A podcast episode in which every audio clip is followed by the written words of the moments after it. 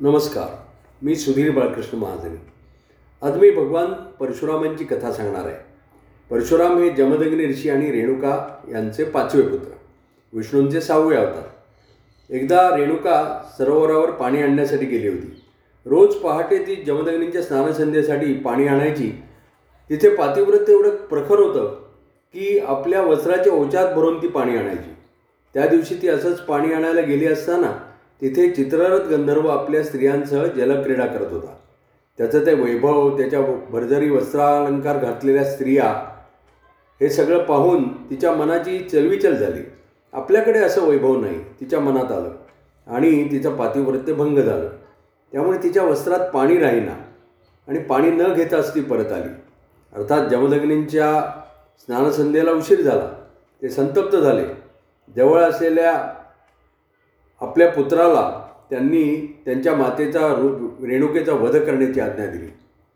पण तो पुत्र काही ते करायला झजेना. मग त्यांनी त्याच्या धाकट्या भावाला आज्ञा केली. त्याचंही धाडस झालं नाही. असं करत करत त्या चारही पुत्रांनी त्यांचा आज्ञाभंग केला. म्हणून ते त्यांच्यावर संतप्त झाले आणि त्यांनी तुम्ही दगड होऊन पडाल म्हणून त्यांना शाप दिला. ते बिचारे दगड होऊन पडले.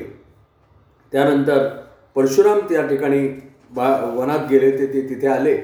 त्यांना पाहिल्यानंतर जमदग्नी ऋषी त्यांना त्यांनी आज्ञा केली की परशुरामा तुझ्या आईने मला आज सण स्नानसंध्येसाठी पाणी आणायला उशीर केला.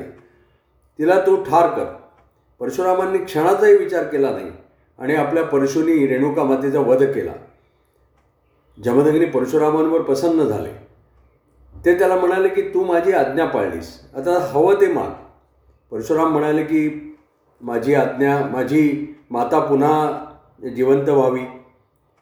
मला मातृहत्येचं पातक लागू नये. माझे चारही बंधू पुन्हा जिवंत व्हावेत. आणि जमदग्नींनी या परशुरामांच्या सर्व इच्छा पूर्ण केल्या. आणि शिवाय त्याला आशीर्वाद दिला की तू आपल्या अंगीकृत कार्यामध्ये यशस्वी होशील.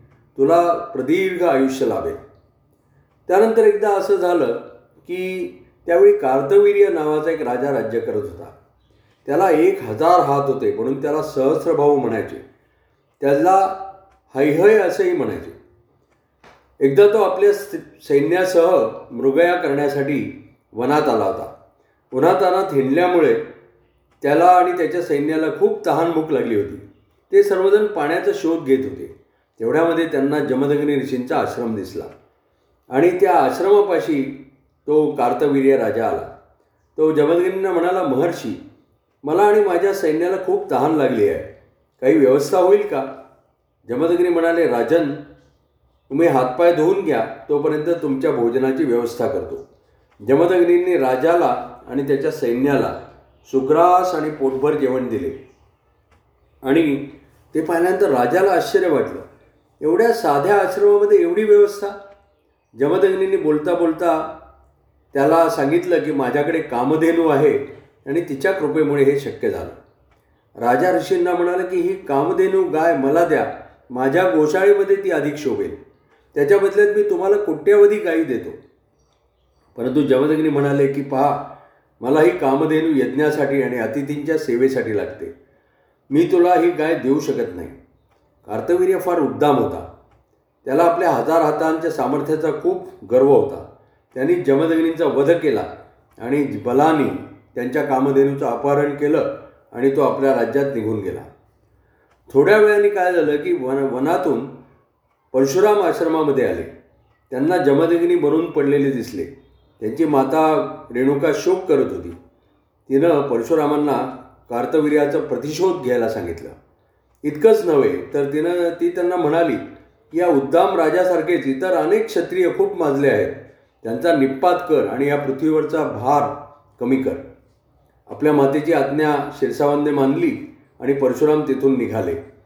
त्यांनी कार्तवीर्याशी युद्ध केलं त्याचा वध केला आणि त्यानंतर त्यांनी एकवीस वेळेला पृथ्वी निक्षत्रिय केली आणि त्यांच्या उद्दामपणापासून पृथ्वीला वाचवलं. त्यानंतर त्रेतायुगामध्ये विष्णूंचे सातवे अवतार श्री राम यांचा उदय झाला. पुढे परशुरामांनी काय केलं? आपण पुढल्या भागामध्ये पाहू. धन्यवाद.